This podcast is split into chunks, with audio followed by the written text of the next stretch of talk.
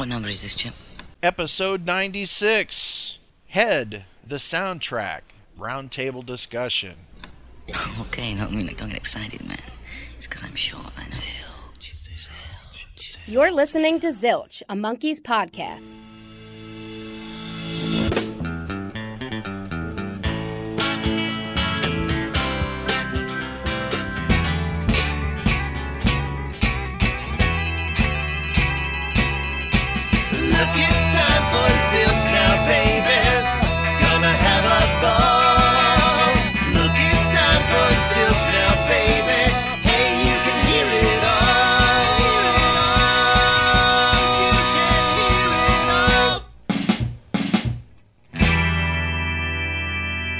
Welcome to your podcast full of monkeys, Zilch. I'm Ken Mills, one of your hosts here today, and I'm joined by Sarah Clark Hello, everybody.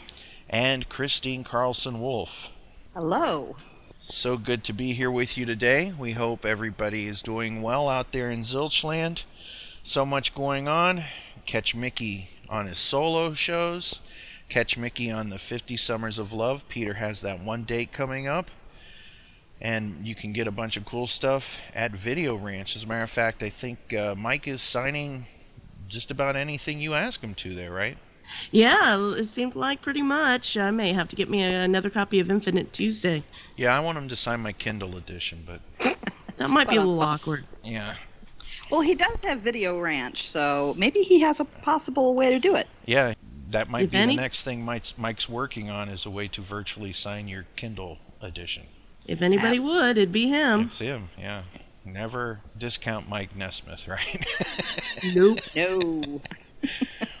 We're not going to spend a lot of time with Monkees News. You know what's going on because this is a special episode, the head soundtrack roundtable hmm. discussion. And this is something people have been asking for. This is it, it's finally here. So today, Jeff Hewlett, Jeff Geringer, David Ghosty Timmers, and the lovely Melinda Gildart will be discussing Head the Soundtrack in full. But before we get to that, let's jump into the Monkees mailbag. Ready? Always. P.O. Box 9847. All right. Sarah, would you be so kind as to read our review from I- Kathy? I'd be happy to. This one is titled Zilchcast is a Keeper by Kathy SRW. Uh, five star rating. Thank you. Uh, Kathy says, I never miss an episode of Zilch, a Monkees podcast. Although I watched the Monkees reruns in the 80s and never collected their albums, I still enjoy this podcast. Its guests range from members of the Monkees themselves to their adult children, others who worked on either the show or sometimes memorabilia collectors, fans, authors who have written on the subject, or other musicians who have toured with them. I enjoy those episodes as much as I enjoy some episodes in which an episode of the Monkees TV show is commented on by presenters and or guests, minute for minute. And I always enjoy current day news of the Monkees, their members, and others. Even a casual Monkees fan would enjoy this podcast. Yay! Thank you, Kathy. That was awesome. Kathy is a fantastic presence on the Facebook page and also over at the Pop Facebook page as well. And Mm-hmm. she's just a, a great supporter of everything we do, and we, we definitely want to thank her. We have another one coming in, don't we?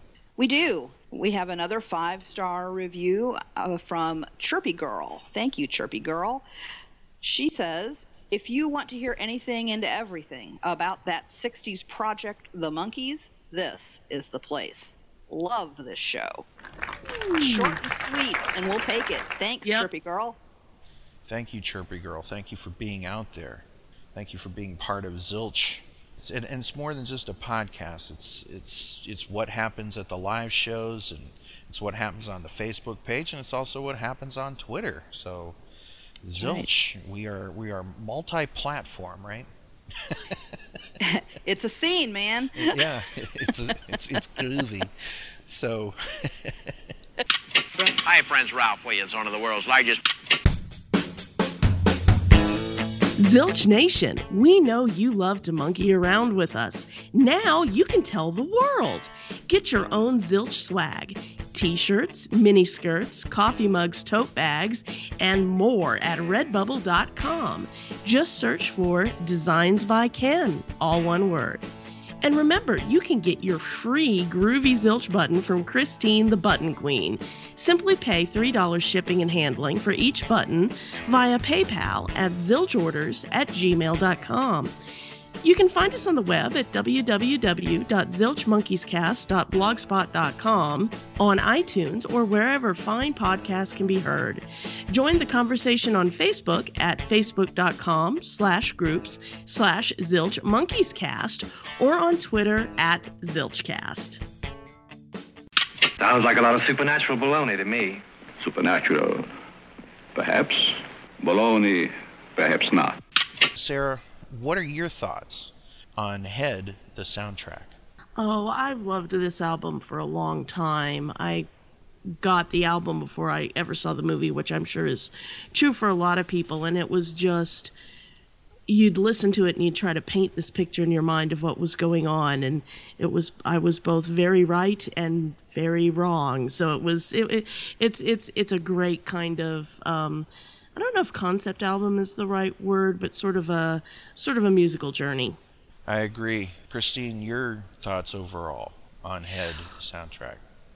Well, you know, I- I've said this before. I inherited all of my original Monkees vinyl from one of my older sisters, and so I, of course, had no idea that this was associated with a movie. Um, and I- think that it caught me at just the right time because I was open to just about anything that musically that would come across my path. So I wasn't. Uh, I didn't spend a whole lot of time trying to figure out what were these spoken word bits. You know, is there some sort of connection between them all, and and is there a bigger picture to be painted? I was just laying back and and checking out the psychedelic grooviness of it all, and uh, so when I when I discovered that there was a movie, it was like a big old light bulb was turned on, of course. But I, I always enjoyed this album. hmm You know, as weird as this is going to sound, as I was discovering the Monkees albums as a younger person, Head was not a soundtrack album to me. There was no such animal that I knew of at the time. Right. And I had seen these songs on different compilations and I couldn't understand where they came from, right? And it wasn't until the the 80s that I discovered that there was a soundtrack. But I never gave it much thought. And to be honest with you, there are three albums that I never really gave the proper amount of time to. And that is Present, Instant Replay, and the Head soundtrack. I don't know why I didn't. I remember picking up the Head soundtrack and someone said, "Yeah, but there's only like four or five songs on that. The rest is all talking." And I it was something that I kind of pushed down, you know, or to the back of the pile if you will. And I never really gave it as much love as I should have. But not to talk about the film head all that much because that's not what this discussion is about, but that made me really invest myself in the soundtrack. You know what I'm saying? hmm Sure. and the soundtrack came alive to me. I think if I would have found this album, let's say at 12, I would have probably dismissed it. I don't think I would have been able to appreciate it for the piece of art that it is. And I do feel that it is a full piece of art. Oh, absolutely. That's interesting, actually, because I first ran into the Head soundtrack. I would have been about 11, 12. It confused me, but it confused me in a way, and I, I, I knew that there was a movie connected to it, though I didn't see that for a while after. Um, it confused me, but it confused me in a way that was like, I need to understand what's going on here. And I just Right. kind of got mildly obsessed by figuring out what kind of movie is going on with this thing. Yeah. What you're describing is kind of how I uh, learned about Rocky Horror Picture Show. I had the album. Yeah, very similar. Yeah. for, for two Yep, two years probably before I was able to go see it at the Mhm. theater. So yeah. no matter how uh, subversive and weird it was, it could never have amounted to the Rocky Horror Picture Show that I had built in my head. So Mhm. I was wondering Right. what your head looked like comparatively, but that's for an Well, I have episode. blonde hair and Everybody who didn't know that was coming. But we'll we'll discuss what you might have thought the movie looked like on a future episode because Mhm. that's that's a topic unto itself. We're not yeah. really discussing the film. We're discussing the the songs and do you have any favorite songs that jump out at you, Sarah? Like any favorite songs and then I'm going to ask you your least favorite songs if there are any. Um, my favorite songs, kind of the three that I like the most, are "Can You Dig It," uh, "Porpoise Song," and my absolute favorite song on Head is "As We Go Along." There are a few songs on the album, but all of them are excellent, and some of them are just magnificent. I, I, I think "As We Go Along" is the best thing Carole King wrote for the Monkees, hands down. Mm. And I know a lot of Monkees fans have used it as wedding songs and I am one of them, and actually. Yeah, Kevin and I's go. first dance was as we go along. Wow. And you're still Yeah. dancing to it, so that's good. Yes, we are. Almost 16 years on. Well, congratulations. Thank you. great. Christine, do you have any favorite songs? And again, if there's a song you don't like, point it out. I can't ever say that there's a Monkees song that I don't like. I will go to my grave defending "The Day We Fall in Love." So there you go. But I would have to say that on the album, "Porpoise Song" stands out to me Mhm. as the pinnacle. I, I mean, I would have to agree that um, as we go along, and "Can You Dig It," and you know, uh, uh, several others, honestly, are really good. But there's a reason why "Porpoise Song" is consistently sung every yeah. time Mickey does a show, right? Um, I really like Ditty Diego too. I just think it's fun. It's snarky. It's I, I I've always been um, drawn to that one. That's probably because I've got a somewhat twisted sense of humor. So right there with you. um, you know, I wanted to love Circle Sky, but it's not the right version, and that's all I'll Mhm. say about that. Since we're not discussing the movie, Yep. so I, I mean, if I had to pick a least favorite, it might be that version being on this album. There you go. hmm Well, we'll talk a little bit about that on the other side of this. For now, yes, we do have to do this all over again. We're going to turn it over to Jeff Hewlett and the gang as they discuss Head, the soundtrack. Can you dig it? Do you know? Where we go? Yeah. When we Wrong go. song. Yeah. yeah. All right. I'm I'm high on a rooftop. What can I say? Yeah. Head. Head. Head. Humming. Humming.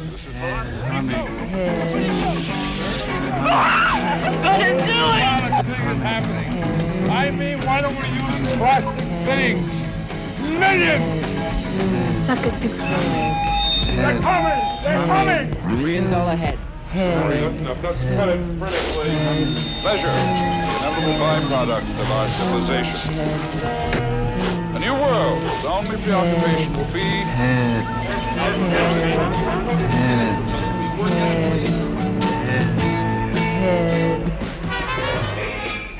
Hello again, and welcome to Zilch, your Monkees podcast. It's time for another musical roundtable, and on this episode, we will be covering the awesome album Head. And here is our awesome panel that we always have for these roundtables, starting with the always incredible Melinda Gildart. How are you?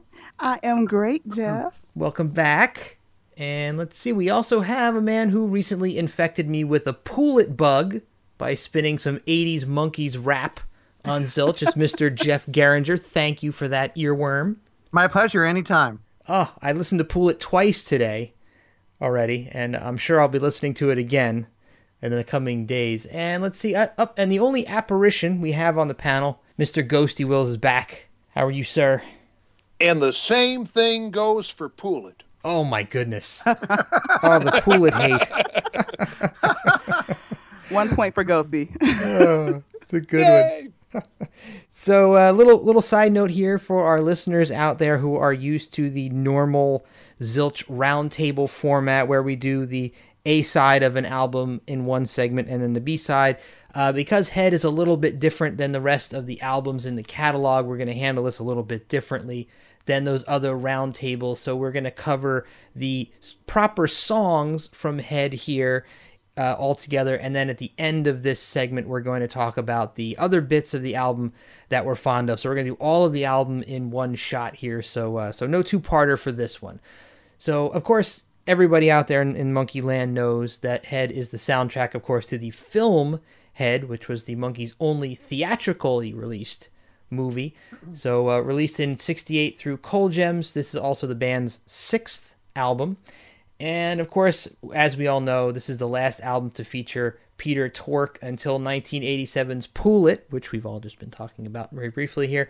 And it's also the last to feature all four monkeys on the same album until the 1996 album Just Us. So, another interesting tidbit uh, in 2013, Rolling Stone ranked this album uh, number 25 on their list of the 25 greatest soundtracks of all time. And uh, maybe we can as we go around the horn to get our thoughts on the album, maybe we can weigh in on our thoughts on on where it ranked on that list, if it belonged on that list. And um, I'll say uh, this is very close on the heels of Birds, the Bees, and the Monkees on my favorite Monkees album list. Let's see, Jeff Geringer, where does Head fall on your list, and, and what do you have to say about the album in general?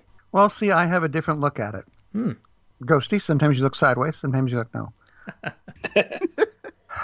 I have to look at this two ways. One, I have to look at it as a as a first generation fan when I was eight years old, and again as, as I became older and more mature. I have to tell you, when it first came out when I was eight years old, I have vivid memories of sitting next to my record player crying. Whoa. The single was As We Go Along and the Porpoise song, and I'm just going, what the heck happened to my monkeys? Wow. Then my mom, I got convinced my mom to take me to go see the movie, and of course, in the first ten minutes, the monkeys all commit suicide, Yeah. and a and a soldier gets shot in the head like twenty times, and it just scared me, and it it just was a, a really bad situation for me. Now, as I've gotten older, and I appreciate especially the Goff and King songs, I have a much better appreciation for the music of Head. The film still kind of creeps me out, but the, the music from Head is phenomenal. Very interesting. I you know I had never thought about it from that perspective because I had seen it I think for the first time when I was a teenager. Uh, so I, I didn't get that um, the initial shock, but I can definitely see how that would be a shock for anyone, any kid who was a fan of the Monkees and watched it on television and was used to the albums as they were, and then this was would be very jarring. Uh, Ghosty, what are your feelings on that? Well, much like you, Jeff H, I I um, also discovered the film and the soundtrack album when I was a teenager, and I had loved the Monkees as a child and remembered their TV show fondly. But when I saw the film Head and and heard the songs in the movie Head, that was my monkey apotheosis. That's when I said, "Oh, these guys are so much more than I thought they were, and I need to go out and get everything they've ever done." Uh, and the Head soundtrack was not the first Monkees studio album I purchased. That was Instant Replay, which we'll talk about at another time. But I remember calling up a record store. Remember, children, those old days of calling up record stores and and and I said, "There's got to be an album to this." So I called up a, a record store in town, and a young lady answered the phone, and I was a teenager, Jeff H and Jeff G. So uh, it was unusual for me to speak to young ladies. Anyway, so she picked up the phone, and I said, "Do you have this Monkees album called Head?" And she said, "Oh." That's the cool Monkees album and I felt like a million bucks. And uh, they did have that Monkees album, and when I first heard it, I was blown away because I thought this is so cool. This is like I I couldn't get head on on home video yet. I'm like this is like just having the movie again. I could just sit and listen to the movie in, in like 40 minutes or 35 minutes or however long it is. So I just loved it. Huh, interesting. Melinda, where do you fall on Head? I think the album itself is utterly brilliant. it's an absolute beauty. And I don't think that they received the justice um, in, you know, ranking at number 25 on Rolling Stone list. I would rank it in the top 10 definitely of best all-time soundtracks. Absolutely, the the album totally encompasses the film. I cannot separate it from Purple Rain or Saturday Night Fever, you know, with those soundtrack albums that were just so monstrous that you could not separate them from uh, from the film. And and Head is that for me. What I feel about the film is is a different thing, you know, uh, but the soundtrack itself, six just beautiful songs, just the production top notch, and I don't think they they got any better. It's my number three Monkees album of all time. Wow, incredible insights from all three of you, but I have to say I'm very surprised that no one mentioned the very unique cover to this album. Now, the, the vinyl, of course, had it. The CD that I bought, the Rhino CD, didn't have it, but the handmade box does. Now, the, the reflective cover that was supposed to put your head, of course, on the head album cover, I thought was quite brilliant. When I was a kid, I got the reissued vinyl version of this from Rhino, and I thought that was really, really cool. Did anybody else feel that that was really cool, or was it was it too gimmicky? What do you think, Jeff G? Yeah, I am. Well, either that or I'm just so shallow. It, it, it didn't hit me that way at all. Huh, Ghosty? I got the cassette, so Oh. it was just gray. I didn't know that there was anything cool about that cover until years later. Oh, I, I completely forgot about the cassette medium. Sorry about that, everybody. Melinda, what do you think about the Jeff, reflective? you're showing cover? your age. I I had so many cassettes when I was younger. It just I've blocked that medium out of my mind. But Melinda, your thoughts on the the reflective album cover?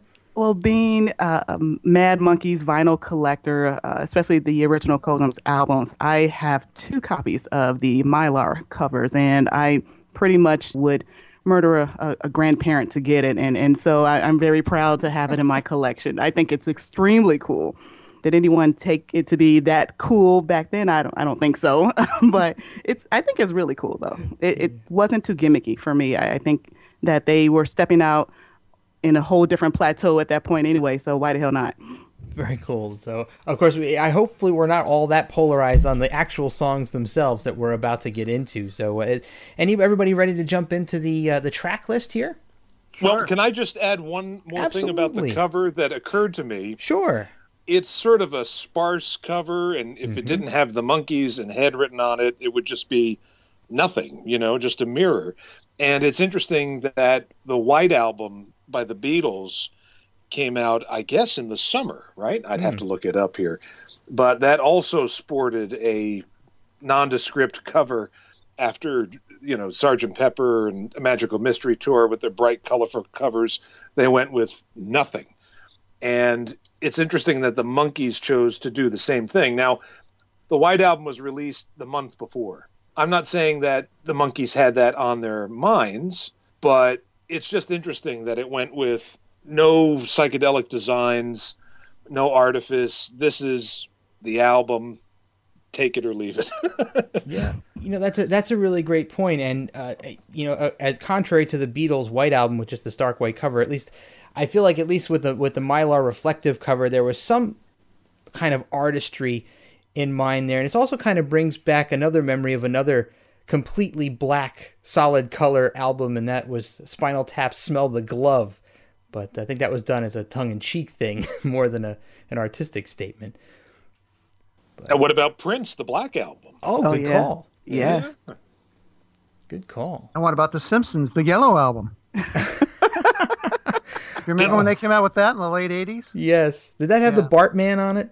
Do Yes. The Bartman? Oh my goodness. And what was that uh, Deep Deep Trouble, the other Bart Simpson single? Oh, boy. Bartcast, ladies and gentlemen. Bartcast. Oh, we're, we're digressing here. So Zilch Nation, if you're if you have any thoughts on on the cover of this the album, please you know share your thoughts on the Zilch group. We'd love to to chat about it. So we're gonna dive into the track list here, and of course we're skipping over the the non-song tracks. So the first song on the album is actually track two, and that is of course the venerable Porpoise song subtitled "The Theme from Head."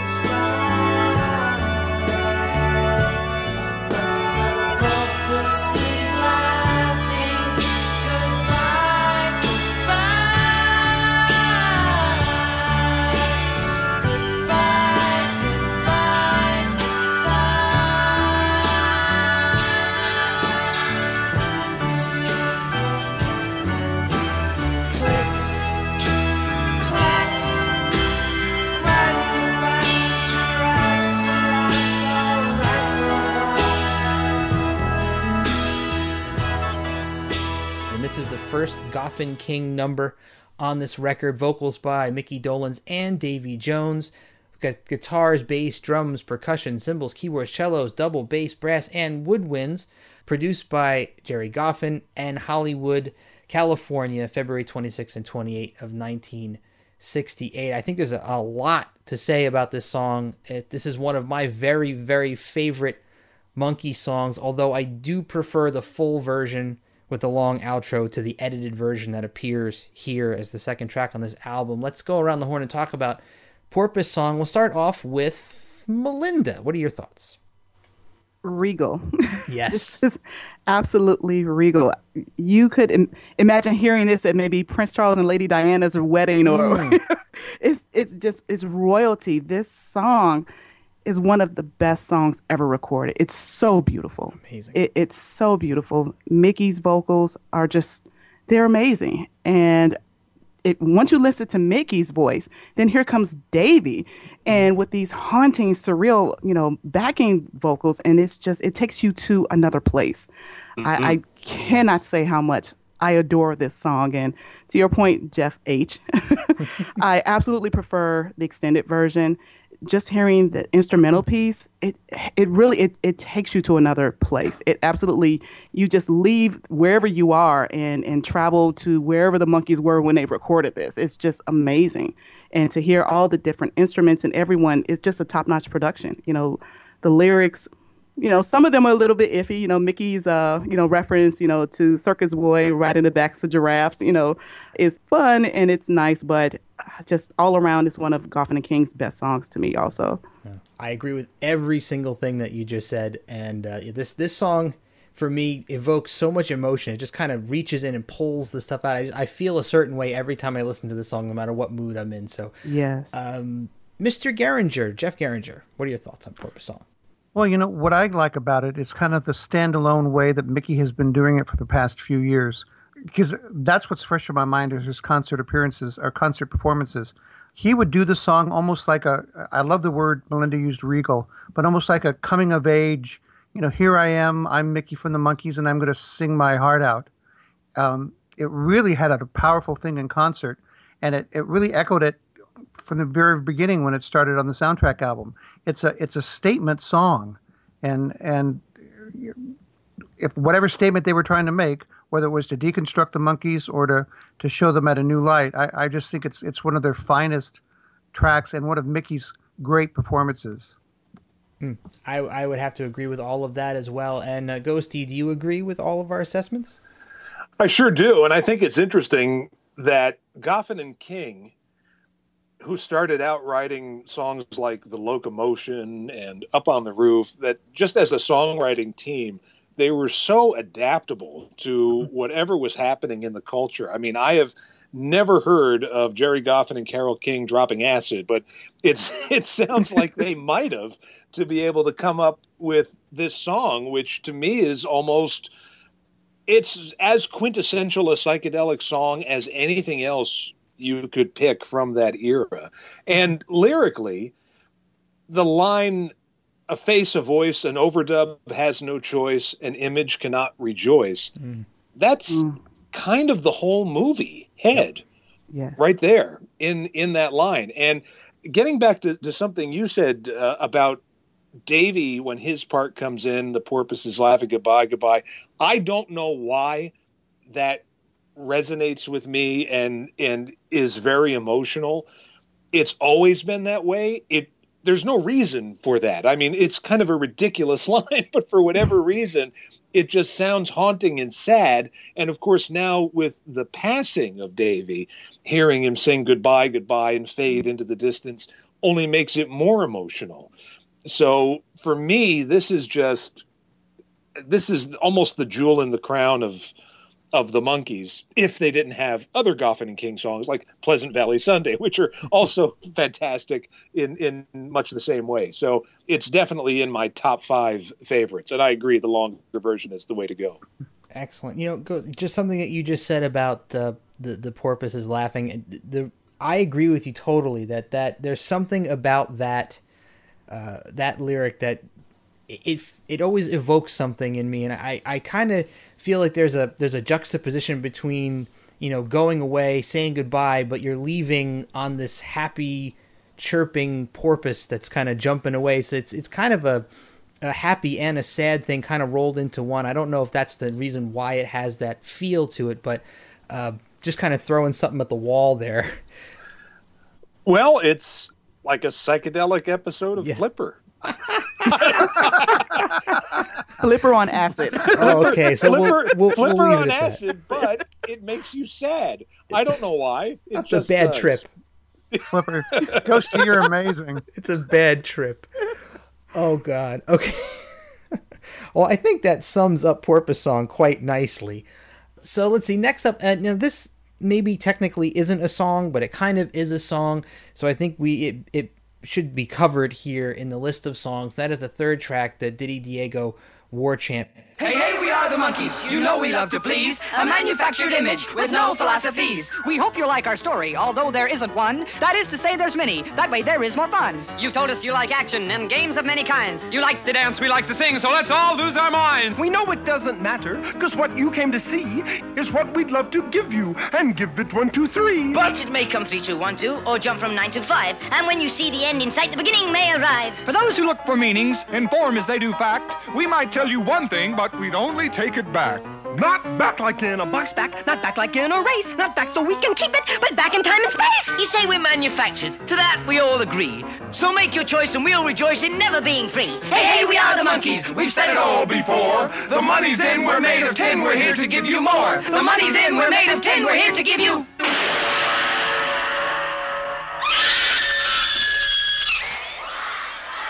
Written by Jack Nicholson and Rob Rafelson, vocals by all, all four of the guys, and we got a piano by Michael Rubini, recorded in Hollywood on August 3rd, 1968. I think this to me is very significant lyrically because this is kind of a self-deprecating track that that kind of throws you know the, the opinions of the media from the first couple of Monkees albums out there on the table and feels like kind of the Monkees almost owning up to what their image was and embracing it and kind of making a joke out of it. But uh, let's you know go around the horn really quickly. Um, Ghosty, what are your thoughts on Ditty Diego War Chant? Well, when I first heard it, I loved it. I thought, isn't this great? The Monkees are doing their critics one better. You know, before you can say anything about the Monkees, they're going to just lampoon themselves even more severe than you know their peers would have. But over time, there's something about it where I'm listening and I'm going, yeah, but you you guys are much more than that. Yeah. I mean, it fit it fit for that time. Mm-hmm. You know, just the whole idea of the film is the Monkees being self-aware. You know, aware that they are characters in a show. You know, there there are cameras around, and the the uh, the chant is is sort of that same thing in music, but it's fun.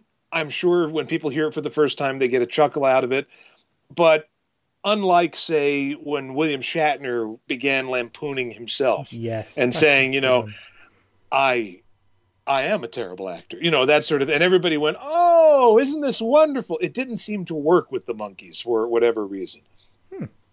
By the way, yes. Shatner is not a terrible actor. I'm No, just he's not. saying that his reputation, much like the Monkees. Thank you. I was uh, gasping yeah. for air there for a second. I know. I just want you to know. I mean, You know, I- Shatner, Lord and Savior. Go ahead. I've heard there's this great podcast called the Tricorder Transmissions that might have some some facts on that. Oh, there, there just might be. Yeah, thank you for, for bringing that up, Jeff. Yes, there is a great Star Trek podcast out there that uh, touches on the original series quite heavily. So uh, Hey, is that on iTunes? It sure it sure is. Well, let me. I got to subscribe right now. Oh my goodness, we're getting plugs in, and, And who's so the early. host? He's really good and handsome too.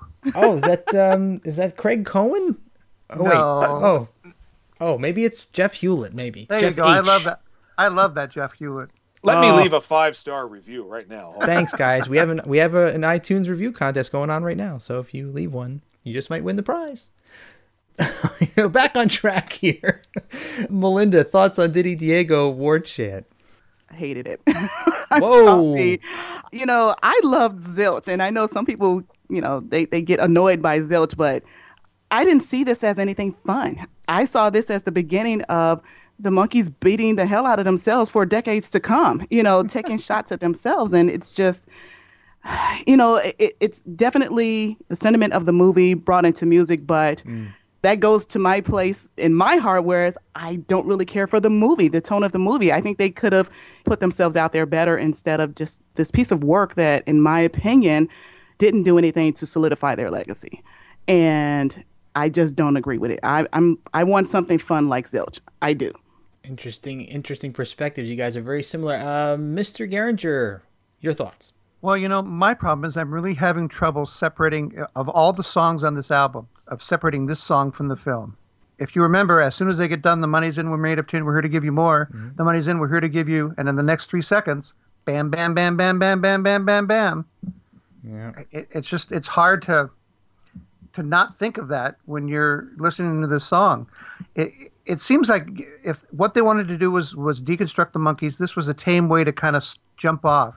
But yeah, I've I've I've always just gone back to that visual image, and I haven't been able to shake it. Yeah, that's a, that's a good point. It, it is tough to separate this from the film, where I think the the six, I guess, what you can call proper songs, you can easily take out of context of the film and listen to them as they are. But this one is pretty indelibly tied to the to the movie itself. So excellent point there. So are we ready to move on to the next track? I feel bet. like Colum- I feel like Columbo because I have one more thing to say. Oh, about, sure. uh, Go for it. the Ditty Diego war chant. I wish the album version was not manipulated. And I wish it was just like Ah. the film rather than, you know, they're saying we're, you know, sped up and slowed down. Good point. I agree. Yes, I would agree with that as well. Melinda, you agree with that? I don't like either one, so. All right. Okay. All right. Segue perfectly away from this track and into the next proper song on the album, which is the fourth track, Circle Sky.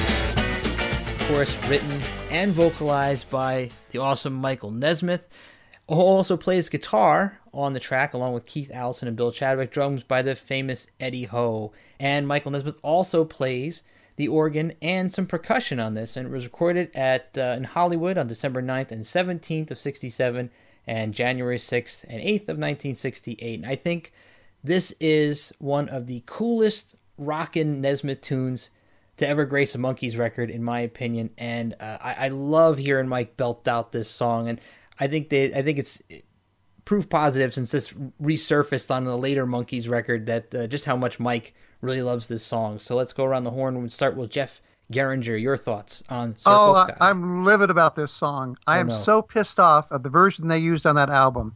The Mm. live concert version the guys did in Utah is awesome.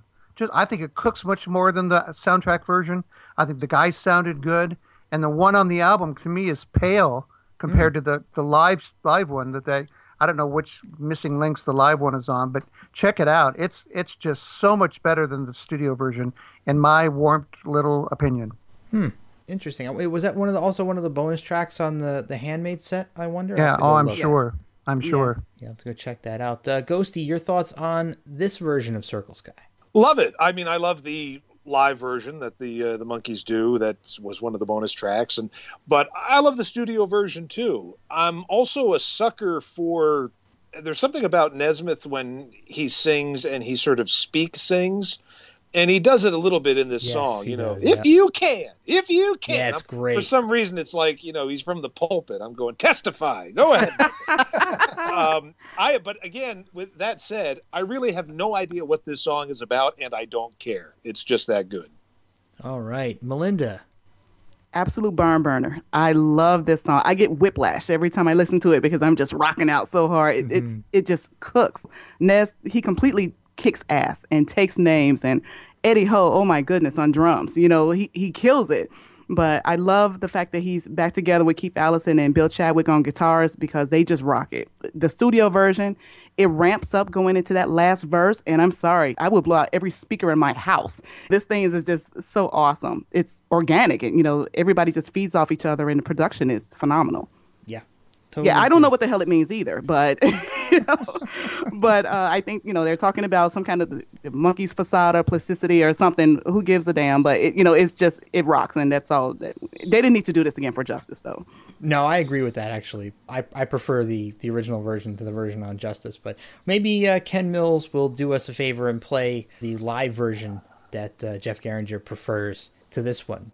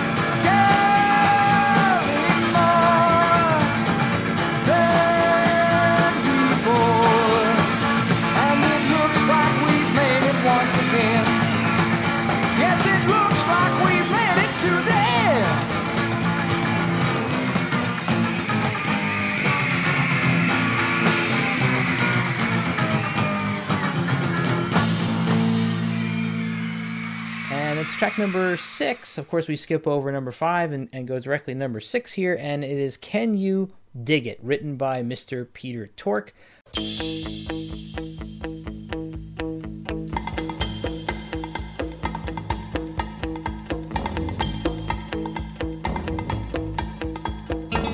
Something doesn't change. There is only one. Always inside. What does it become?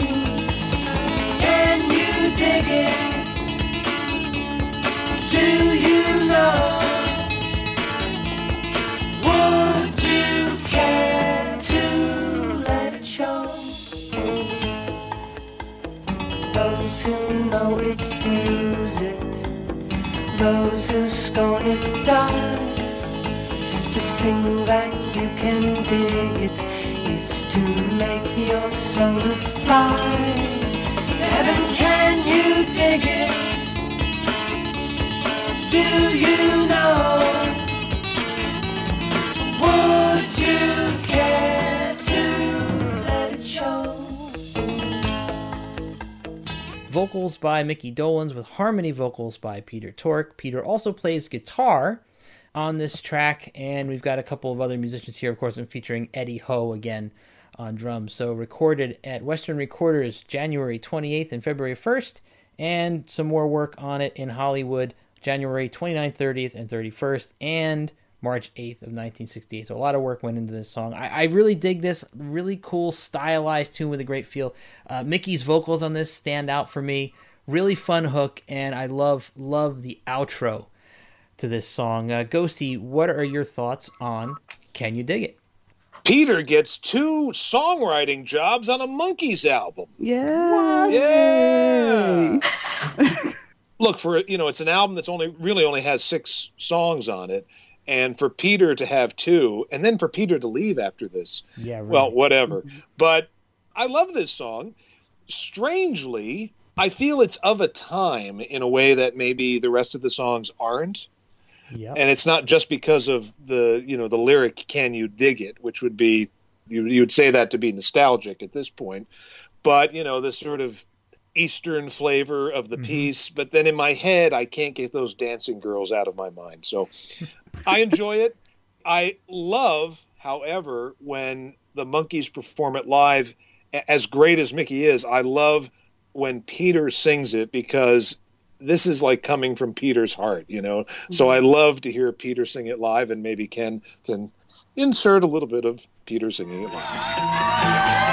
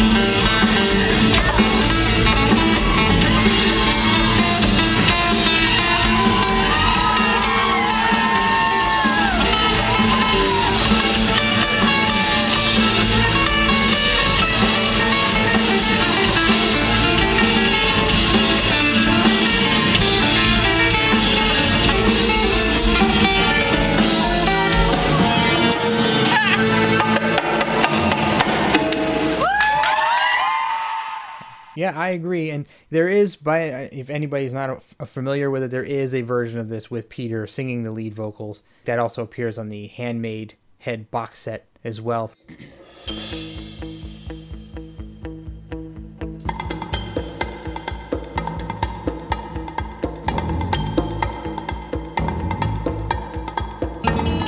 Something doesn't change.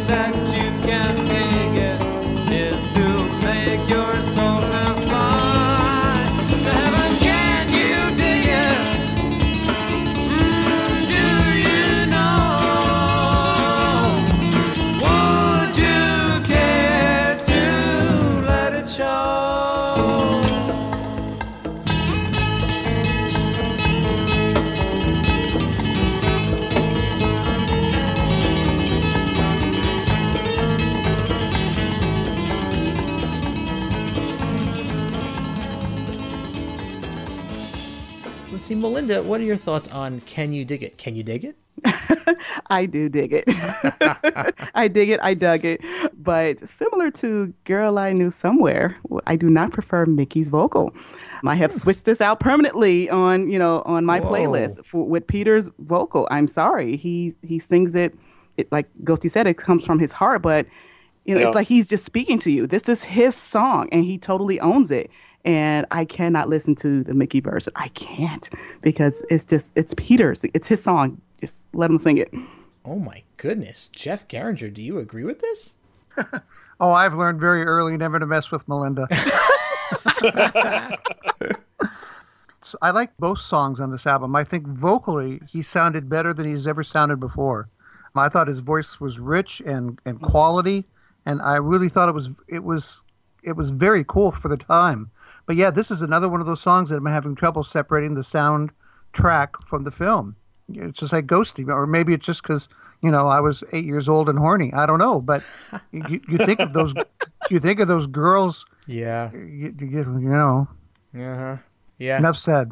Yeah. Well, you know, it's there's something about the it's the treatment of the song. In a way, I can envision like a, a scene from Laugh-In, where everybody in the cast is dressed up like hippies and they have the hookah pipes and everything. Even though lyrically, it's coming from Peter's heart. There's something about the treatment that's a bit over the top, but I I love it. Now I've got one of those Goldie Hawn dance freak out moments from laughing in my head. Thanks, Ghosty. Yeah, Jo Anne Worley going wonderful. Sure. well, being the only chick on the panel, I feel I must insert something for, for us, us girls, you know. And what in the outtakes from the uh, D, uh, Blu-ray uh, set, there's a scene there where Davy's like kissing up on one of the, you know, the hot girls. And I'm sorry, mm-hmm. ladies, that is just. we love that moment where you know Davy's like kissing, you know, one of the one of the girls, and who cares who she is, but it's really it's really hot.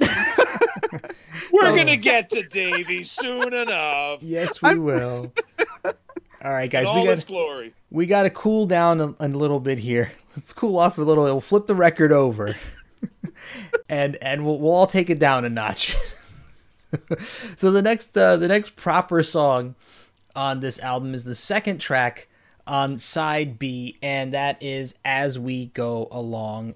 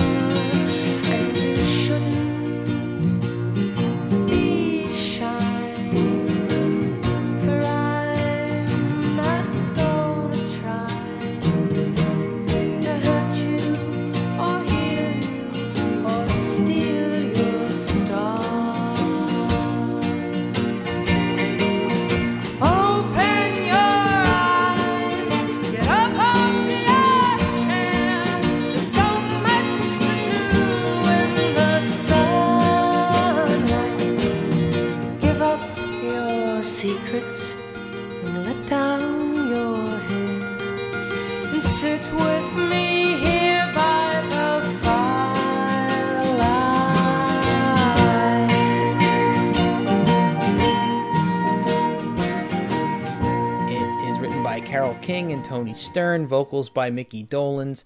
We've got uh, guitars and bass and drums and percussion. Very simple, very simple arrangement. Recorded in Hollywood May 30th and August 1st of 1968. And I've got to say that this is one of my very, very favorite Monkee songs, easily in my top five. Uh, beautiful lyrics, wonderful arrangement, and Mickey's vocals on this are are heaven to me. I absolutely love them. Uh, Melinda, what do you think of As We Go Along? Straight from heaven, Jeff. Yeah, Mhm. you're abs- you absolutely nailed it. Is it fair for uh, a songwriter to have two of the most beautifully written and composed songs on one album? Mm. Because this, you know, as we go along, along with Porpoise Song, is it's just one of the best records ever made. And I feel like I'm being redundant in saying that, but it's absolutely true. Um, and and we continuously say how impressive Mickey's vocals are, but oh my goodness, his voice is so gentle and elegant. Good it's Lord. just angelic. Oh my God! And Neil Young on guitar, you know, you know, you can't get better than that. But it's it's just so beautiful. Um, just when I think about the song, though, I don't think about the movie. I think about that. Uh, there was a 2012 BBC documentary. I think it was We Are the Monkees, and it was made after Davy passed away, and they played the instrumental track uh, to this song when they showed the reports of Davy passing, and then Mickey and Peter were sharing their thoughts. But then it pans over to Davy's girls, and you know I just lose it every time because they're you know this is very soon after Davy passed, and you see Annabel and and Sarah and, and Talia, and they're you know they're just you can feel their pain and. Talia talks about how hard Davy worked and ha- that she's glad that he's resting now. And you see a tear run down her cheek. And I just, you know, I lose it every time. But that's what I think about when I when I hear As We Go Along now. It's so beautiful, but the fact that they chose that song to uh, to remember Davy in that segment, that was really beautiful to me. Yeah, I'm, I'm getting a little verklempt just thinking about it right now. Yeah. But uh, you know, that's one thing I love so much about Mickey's vocals in this song is that it, you, I feel like the way he's singing it, it, it feels like he's totally connecting with the lyrics. I mean, even though he didn't Yes. write it, it's like he feels it. Absolutely. Jeff Garinger, your thoughts on this track? Wow, following Melinda. Um, I, I adore the song too. I, I, I can't say I'd put it in my top five, but it would certainly be in maybe my top 10 or top 12. Uh, it, it is the song. It's, it's the song and the way it builds. It has a little bit, just a slight bit of sometime in the morning to it. And I, I, I just love the, the lyrics that Carole comes up with. And I think this song is, is easily one of the coolest, warmest, romantic songs that the guys ever did. Yeah, mm-hmm. yeah, Yeah, absolutely. And Ghosty, what, what are your thoughts? Well, I hate this song. No, I'm kidding. Oh, oh my God, my heart dropped. Mine too. Oh Holy. Somebody I kicked me in think my you would have to be insane to hate this song. Yes. First of all, you know, people will say if someone's a great guitar player like Jimi Hendrix, they'll say he was a genius at his guitar. Mhm. If someone's a tremendous drummer, just you know, like Keith Moon, he's a genius at drumming. I think Mickey is a genius at singing. Mm-hmm. If there is such a thing, and I think there is, he is one Yeah. because he nails this and he's almost putting his hat into the ring to be one of the greatest vocalists in rock history. And you mm-hmm. could put him up against anybody. And nobody loves the Beatles more than me, and nobody is more aware of what Paul mm. McCartney could do in 1966, 67 with his voice. But I think Mickey has him beat. Not that it's a contest, but Mickey is just just a genius. He just knows Yeah. he just knows how to sing every line and make it count. And the lyrics to this song, listen, you know, Can You Dig It might be a little of its time, but open your eyes, get up off your chair. There's so much to do in the sunlight. That's always applicable. So, uh, and and the song itself is just beautiful. The dynamics of the song, Mickey is, you know, he sings soft in the verse, and then when he gets to that part, he's really powerful. I mean, it's just a joy to listen to. I'm glad I am on this earth so that I can listen to this song as we go along. That's why I was here. Wow, wow, phenomenal. You know, I, I have to look this up because I don't I don't have the link handy. I'm gonna have to search for it. But I remember a couple of years ago I had read an article. It was either Billboard or Rolling Stone uh, or one of the one of the other big uh, music publications, and they were they had a list of the greatest rock and roll singers, uh, vocalists of all time, and Mickey was very very high on that list, very close to the top. As he should be. a- absolutely, I agree, and this is one of the shining examples of why he deserves to be that high on that list. It's just amazing, amazing, amazing performance. So, uh, any any final thoughts on this track since we all love it so much before we move on? No, I think we said it. Okay, silence is accepted. Yeah. Okay. Next song that we're going to talk about is track four on side two, and that is Daddy's Song, written by Harry Nilsson, vocals by Davy Jones, and uh, Mike Nesmith plays electric and acoustic guitar on this track, uh, along with the famous Eddie Hoh on drums, and a bunch of other musicians here on bass and piano and cello and trumpet and trombone. Uh, recorded in January of uh, 1968, and also March and April of that year. I think this song and the arrangement is was like tailor made for Davey. Uh, even though there is a Mike vocal version of this, I I've but I always felt like the style they chose for the song doesn't necessarily fit the lyrics or the tone of the lyrics, but I still really enjoy it. It's it's well done, it's well produced. Davey does a phenomenal job, and I love the dance routine he does for this. Years ago I knew a boy. He was his daddy's pride and joy. But when the daddy went away, it was such a rainy day that he brought out all his sons. How the mama did explain,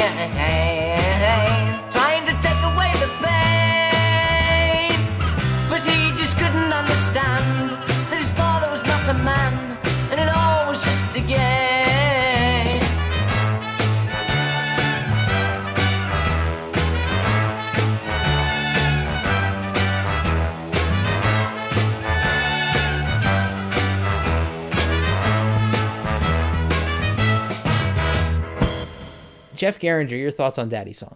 Well, you know, when I was a kid, again, I told you I have to look at this album from two different ways. Hmm. When I was a kid, this was my favorite track because it sounded Oh. most like a Monkee song. Hmm. Um, it was I, a cool part in the movie. No one gets killed. It was happy. He's smiling. You know, it, it was like an old fashioned Monkee song. And I, I also looked forward to it in concert. And that brief period when Davey was married to that dancer and they used to come out and recreate it on stage, it's it's an, it's just a really cool, fun, happy tune. It's it's not something that's going to make anyone's top five list. I don't think even even the most diehard of Davy fans. But it's it's just a cool, fun, smiling kind of song. Yeah, I, I agree. It is a very Monkees like song, especially stood up against the other songs on this album. Uh, Ghosty, your thoughts on Daddy Song? if you can't appreciate Davy coming out and doing a sort of Rudy Toot English music hall type of number, you are listening to the wrong band, my friends, because this is where Davy shines. Everything about this is wonderful. I know Harry Nilsson wrote it, and of course he's American, but he captured that perfectly. The only complaint I really have about this song is that on the album, it doesn't have that breakdown in the film where Davy sings, you know, and by the way, talk about your emotional moments now. The years have passed and so have I. Oy, oy, oy.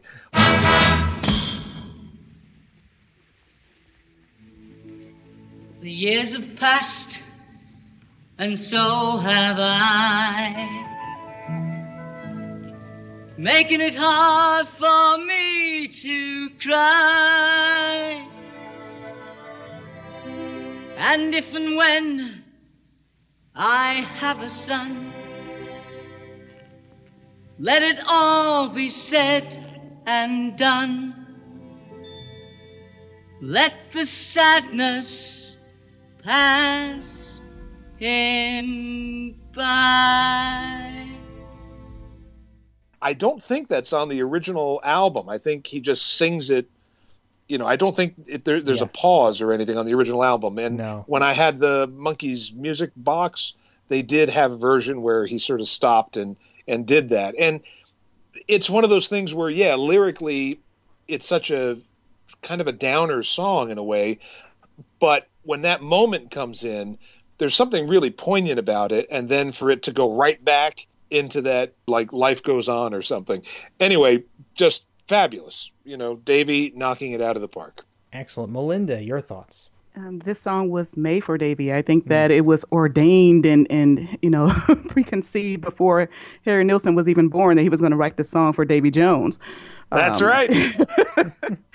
you know he he absolutely owns it, and my God, uh, that performance, one of the best performances on film. Um, I love it, absolutely love it. And even though today I have a hard time sitting through the entire film at one time, I make sure, you know, that I, I watch that segment. It's phenomenal. And, you know, the technical aspect of it, the visual aspect of it, you know, what Rafelson did with the, you know, uh, shooting the full sequence with him wearing the white tux and then the black tux just before its time. I, I think it's it's cutting edge and it just brought something else to the film that made it watchable for me. but the song itself, the dark lyrics, you know, it reminds me of the Cuddly Toy Star Collector, but um, absolutely more poignant though. The, the part when he breaks it down and he's, you know, it's like he's speaking to his future self. You know, it's it's Yeah. really amazing. I agree. I, I wish that version had been the album version as well. I agree with you guys. And I, I know we're going to do this down the road a piece, but I kind of want to just throw this out because we're all in such uh, agreement that the song is so tailor made for Davey. I, I, I have you all, you've all heard the Mike version, I assume. Yeah. Yeah. Yeah. Now, I find it very, very interesting that this song, although it seems so tailor made for Davey, that Mike actually took a stab at singing the vocals for this, and he took a totally different approach. He kind of went with that kind of old timey, almost Magnolia Simms Right. sort of take. Do you did, did any of you l- at least have a, an affinity for the Mike version? Do you like it? I'm not saying it's better than the Davey version, but do you guys like it for what it was? I kept wondering if he was going to dance. Top hat and a cane. You know, it's kind of it kind of sounds like 1930 vaudeville. So uh, you know, anything's possible. But yeah, I think it's kind of cool. But it, it's not Davy's. Yeah, Yeah, I mean, he's doing it like he's Rudy Vallee, whereas uh, Davey's doing it like he's George Formby. Whoa, go look to Wiki- Wikipedia there, folks. look at those names there. But and, and it works better for some reason with Davey doing it. Just I guess because it's Davey. Because like Melinda said, Davey was sent from heaven to come down to this planet and sing that song.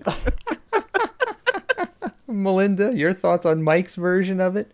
Um, I, I would categorize it similar to you know his own uh, song "My Share of the Sidewalk." You know he Yes. he could not get through that record, but No, Davey couldn't. knocked it out of the park. So I that's how I equate it. I equate Yeah. it with that. wow, I can't actually. That's great you brought that up. But I can't talk about it now, but I can't wait to talk about that song. Uh, such a challenge lyrically, Mhm. and Davey was able to pull. So anyway, we'll, we'll save that.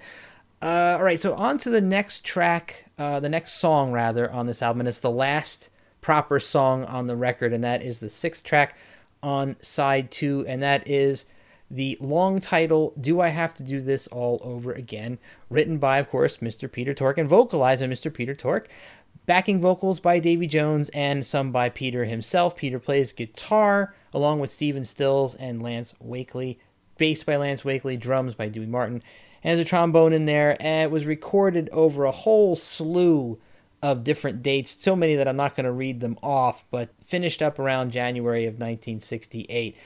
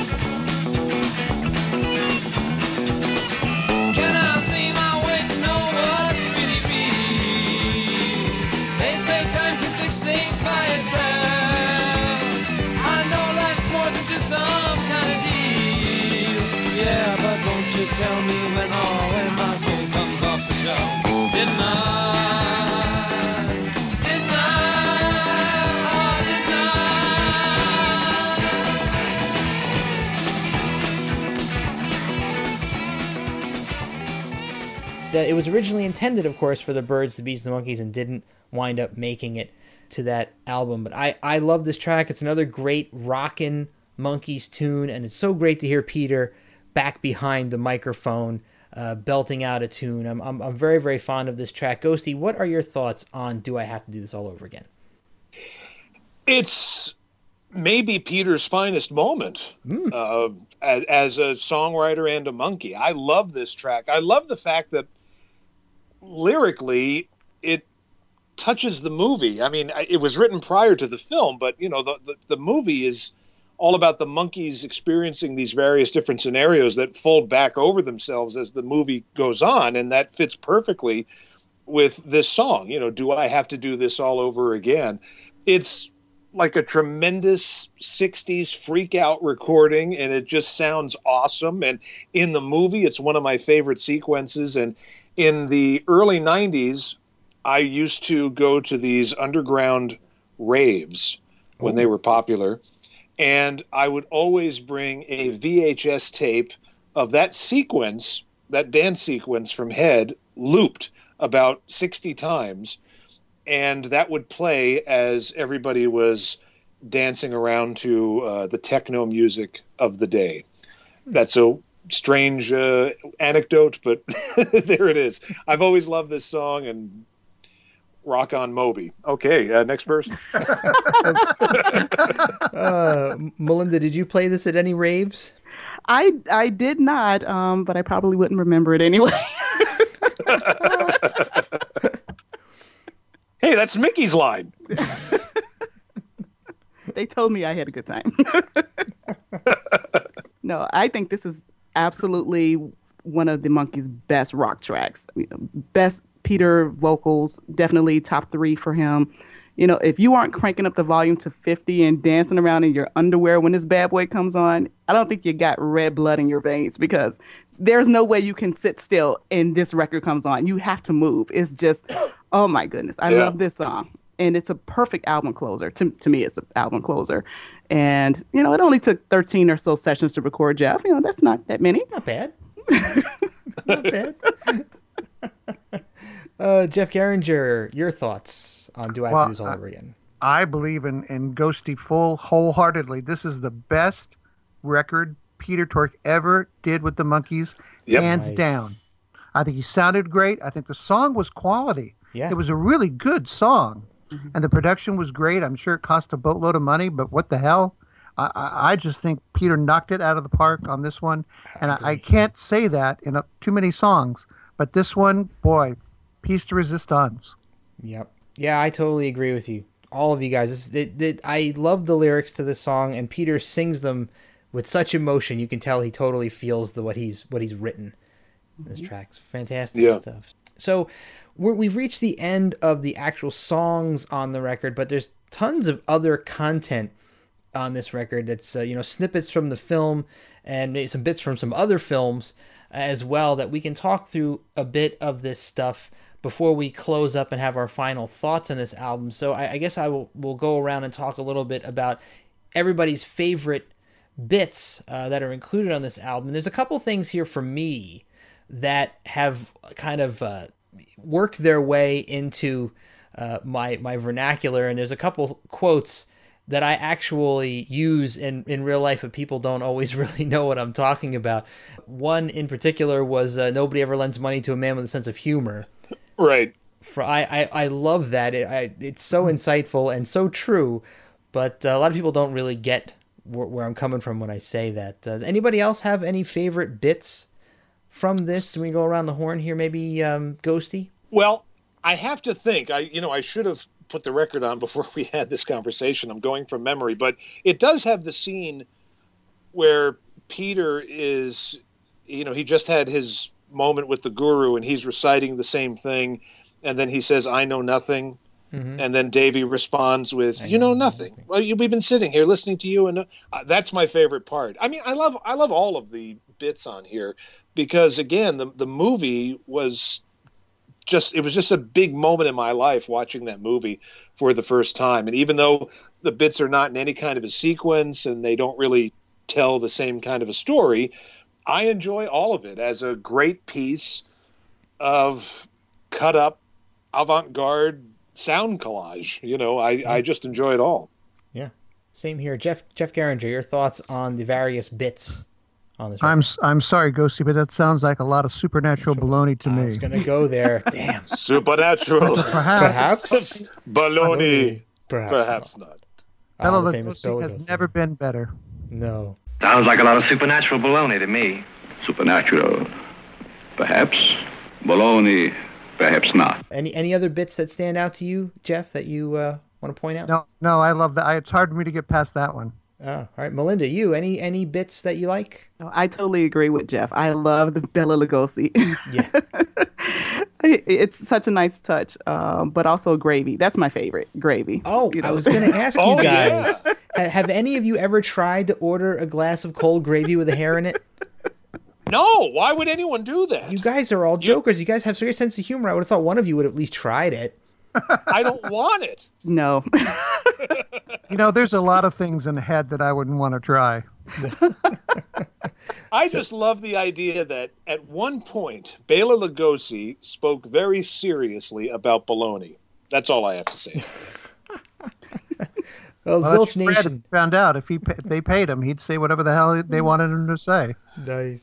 Yeah, Zilch Nation, listen, if you're if you have a story about trying to order a glass of cold gravy with a hair in it, please post it in the Facebook group. We would love to hear about it. Especially it, it, if you're in New Jersey, this is the land of diners. It's the perfect place to try this gag, and and see if the waitress or waiter will will get it. But uh, Uh, uh, Jeff, yeah, uh, I don't think you have to ask in order to get that at a diner in New Jersey. uh, take your hairnet off and shake a hair in it for me, would you Right. please, before you bring it out. I have one one quick other thing that I want to throw out there about one of the bits from this album, and something that really stood out to me when I was a teenager and and first got a hold of this album and and listened to it in earnest. The Swami bit at the end of this album. As a, as a young young guy who was still kind of trying to figure out my ways of thinking and, and understand you know my place in the universe. And that whole bit by the Swami, um, you know, speaking of beliefs and conditioning, that really threw me for a loop when I was younger. when i really started to think about what he was actually saying, and uh, it's still when I listen to it, I I can speak it word for word because it was just something that I thought about a lot, and it's one of the reasons I really love this album because it made me think about stuff. I don't know if you guys had a similar reaction to that bit, but it always stood out to me uh, from my from my earliest listens to this record, and and something that I actually really enjoy, and it's a really cool thing to think about. You know, the the, the subject matter that that he's talking about. I know there's a little funny bit. Uh, with Peter and the other guys at the end, and you know, I know nothing stuff that Ghosty was talking about, but I really thought that was quite an insightful bit of uh, meditation to think about. Did anybody else feel that way about it? No, you're much more deeper than I am. Oh, fair yes, enough. you are. Yes, you are. Fair enough. Okay, well, fast forward past that. Feel free to edit that out, Ken, or or not. Um, startling confessions from Jeff Hewlett on uh, the Zilch Roundtable. But uh, so let's let's go around the the horn one more time and get our final thoughts about Head, and we'll start out with Melinda. Final thoughts on the album. Again, it's just a brilliant, brilliant album. Even though I'm not that much of a fan of the movie, I, I, I think it served whatever purpose they were intending back in 1968. Uh, the soundtrack is synonymous with the movie and just one of the the best ever. I, I just can't say that enough. Hmm. Very good, Jeff Geringer. Thoughts? I can just echo Melinda. Not one of my favorite movies, but the soundtrack is just just great. And Peter's best song ever, ever as a Monkee. Very cool, Ghosty. Your thoughts? One of my favorite rock and roll movies, one of my favorite rock and roll soundtrack albums. But hmm? I think that had there been a couple more songs on this ah, record, and maybe in the film, the situation might have been a little different, and people hmm. would have perceived this album as more of an album Mm-hmm. rather as much as I enjoy the sound collage aspect of it, I don't know how wise that was commercially. I know that the Monkees' fortunes were falling rapidly at this time, but had they, for example, the six songs from the film on side one and maybe filled out side two with another batch of six songs because Lord knows oh. they had a ton of songs hanging mm-hmm. around in the vaults. Yeah. They could have had a more solid and commercial release. Yes, actually, a good point. They could have gone totally Beatles UK soundtrack album. Yep, absolutely. Yeah, Yep. you could have done a Help or a Hard Day's Night on it. Yeah, good, Yep. good point. So it's been a lot of fun as always talking with you guys about these Monkees albums. I look forward to these recordings every time, and I am never, ever, ever disappointed. And I'm so looking forward to our next one where we'll be covering the first part of Instant Replay. So, uh, in closing, uh, Ghosty, where can people find you online? Uh, they can find me every Sunday at noon at WFDU FM in the uh, New York, New Jersey, Connecticut area. And you can go to WFDU.FM and listen live, or you can just find me on Facebook. Just look for Dave Ghosty Wills. All right, Melinda, where can people find you? Um, they can find me on Facebook, and if you're ever in Chicago, say hi. Stop by, say hi. Awesome. And Mr. Geringer, where can people find you? Yes, you can send your complaints to Facebook at Jeff Geringer. All right. Well, that's great. And, and uh, you can find me on Twitter at J underscore B E N J. And I'm also on Facebook. I'm loitering around the Zilch Facebook group. And uh, feel free to drop us all a line. We'd love to hear from you after you listen to this episode, and we'll talk back to you. So thanks again for tuning in to the Zilch Roundtable for the Head album, and we'll see you next time. Bye bye. Bye bye. So long. Head. Head. Head. Head. Humming. Humming.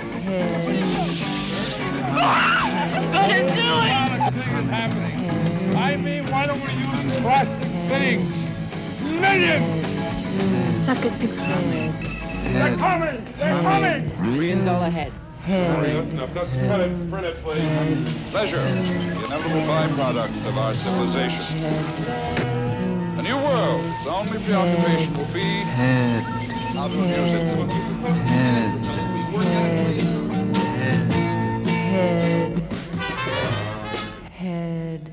We want to thank Jeff Hewlett, Jeff Geringer, Melinda Gildart, and David Ghosty Timmers for, for doing that excellent roundtable discussion. Thank you. A lot of things that they said are things that we've all been thinking about. You know, they mentioned about this being an EP. I remember the Magical Mystery Tour, for example, that the, Mhm. the Beatles did. There were two ways you could get that. There was the American version, which was a full album that had extra tracks on it, which is kind of similar to what this is. But over in the UK, there was a uh, two disc EP that had only the songs from the Magical Mystery Tour on it. And I'm wondering, I'm just going to put this out there. You know, you could call this a cash grab or whatever. But if Rhino put out, like, let's say next spring or whatever, let's say that they put out a version of this album without all the sound effects and extra stuff and just called it Head the Music EP, would you buy it? In a heartbeat. Now, why would you buy it? I mean, people would say you have it already. Why would you buy it, Christine? I'm not a collector of compilations, Mm-hmm. but this would not be so much a compilation because it's all extracted from one album. But I would buy it because, and yes, I could make a digital playlist and, and what have you, but that it would be so unique, I think. It would necessitate me buying it. And I'm not a big collector of stuff either. Um, but, th- but there's something, I- I mean, you heard me, it was like visceral, right? Yes, I would buy it in a heartbeat Yeah. uh, it, it just touches something in me. Maybe it is a harkening back to you know my first hearing it as a kid.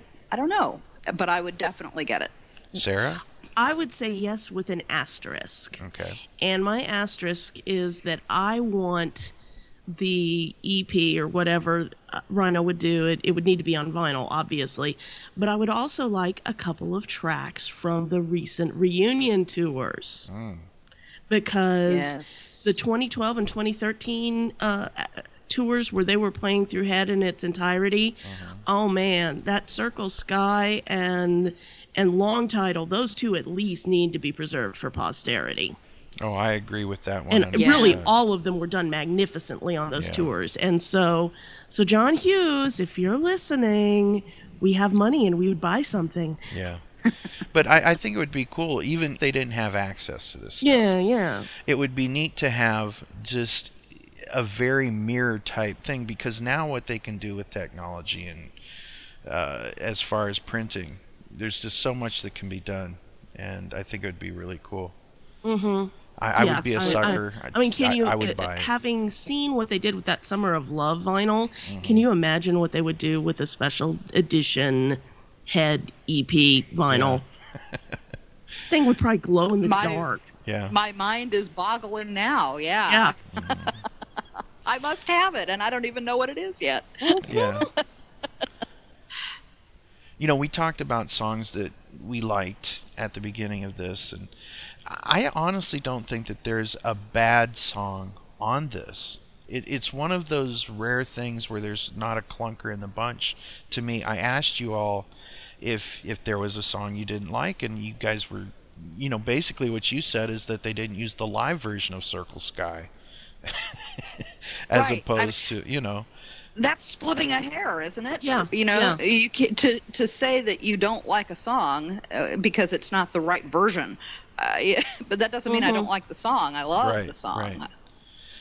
but uh, you know the- there's a lot of things that that are revelations to me on this and uh, you just really learn to appreciate how great Peter Tork is in the band and it's a Yes. shame that that more of this did not happen Mhm. uh, both from a songwriting and a performance side of things and Daddy's song both the Mike version and the Davy version are just amazing and to this day I cannot watch Head without tearing up. That song Oh, has yeah. a very special um, that song is very special to me and uh, Mm-hmm.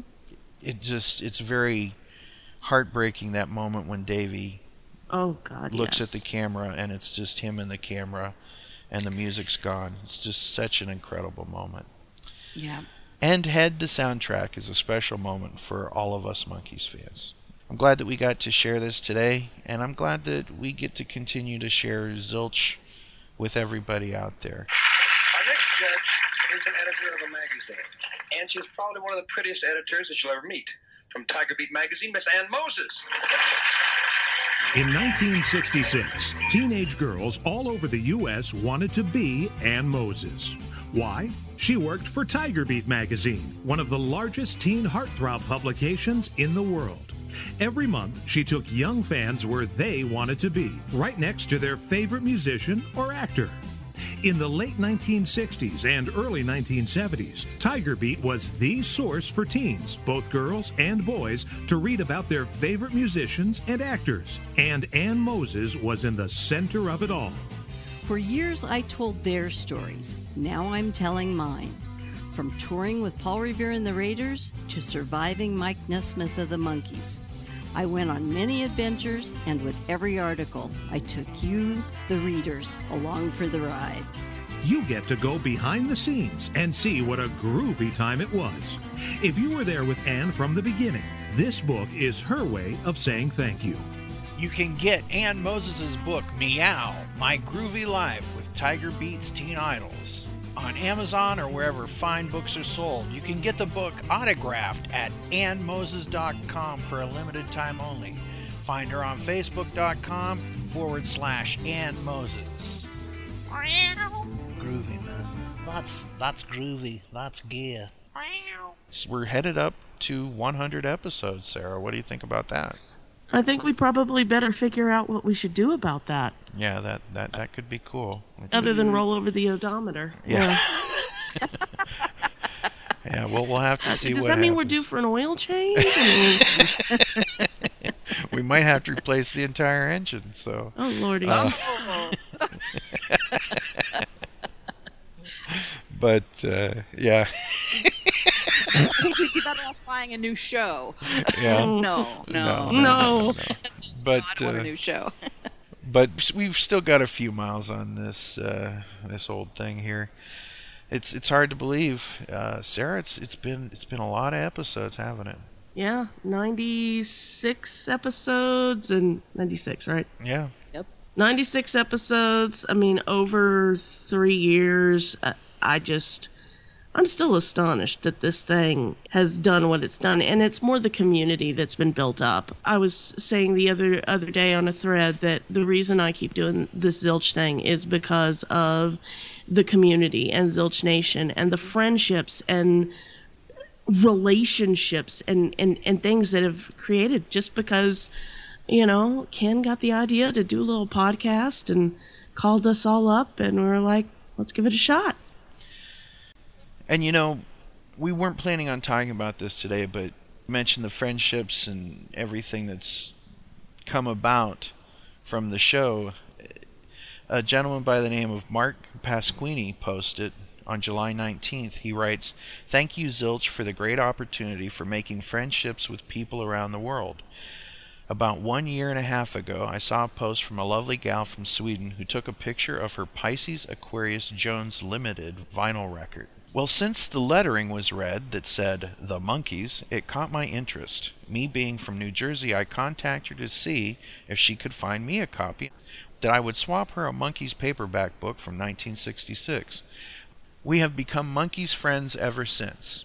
And we chat and finally got on the phone. Well, she flew in from Sweden to the USA and we met for the first time. After talking for a year and a half, it was a lovely meeting and emotional. It was surreal too.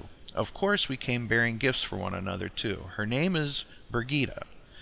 So, if it wasn't for the Monkees and Zilch, we wouldn't have had become good friends. We also had lunch and chatted, 4,000 miles away, but it didn't stop us from meeting. Thank you, Zilch. Well, thank you, Mark, and thank you, Birgitta. It's just one of the stories, and there's so many out there. So many. So many Yeah. people that have become friends and and more. So Mm-hmm. it's very Right. cool. Very cool. Well, we want to thank you for being part of our Zilch meetup around the world, right? Absolutely. Mm-hmm. I've always said that Monkees fans have uh, a few things in common outside of a love of the music. They have big hearts and they have thick skins. Yep. You have to.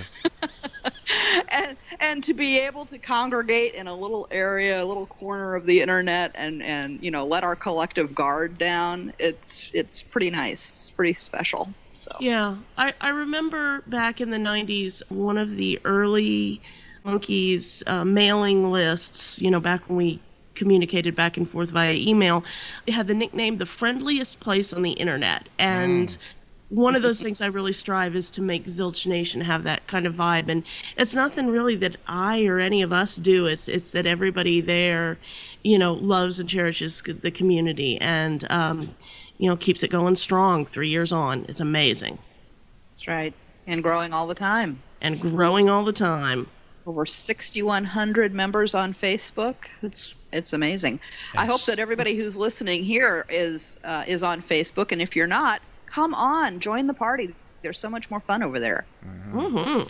And remember, check out Peter Tork. He will be playing with Peter Noone of Herman's Hermits, the Grassroots, and the Buckinghams at the theater at, at Westbury in Westbury, New York on October 21st on the Hot Autumn Nights show.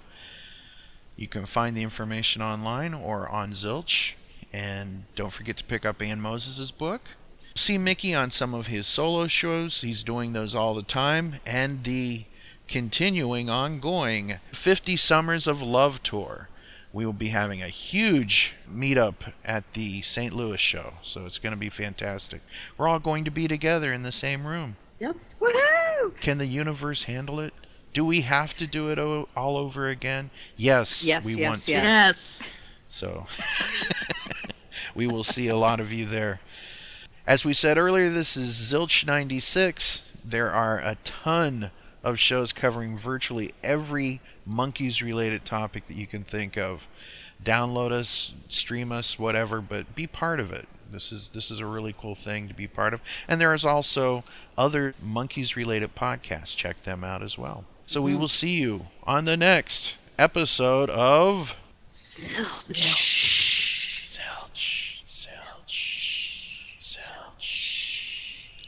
And that's our show. Zilch is an online nonprofit Monkees audio fanzine made by fans for fans. Any samples of music or interviews heard remain property of their owners. We are not related to the Monkees or any of their members, past or present. We are not affiliated with Rhino or Raybert. If you hear anything you like from the band, go on Amazon or iTunes and buy it. If you enjoyed the show, like us on Facebook and rate us on iTunes. Thank you for listening. Until next time, I'm your announcer, Chelsea Epstein, saying always take some time to monkey around.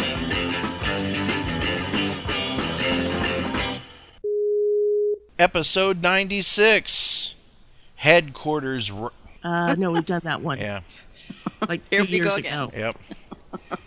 Headquarters. Do we have to do this all over again? Didn't we do it right the first time? Nope. We never do it right the first time. There's always room for more. Yep. Okay. Suck it before the venom reaches my heart. Okay, I will.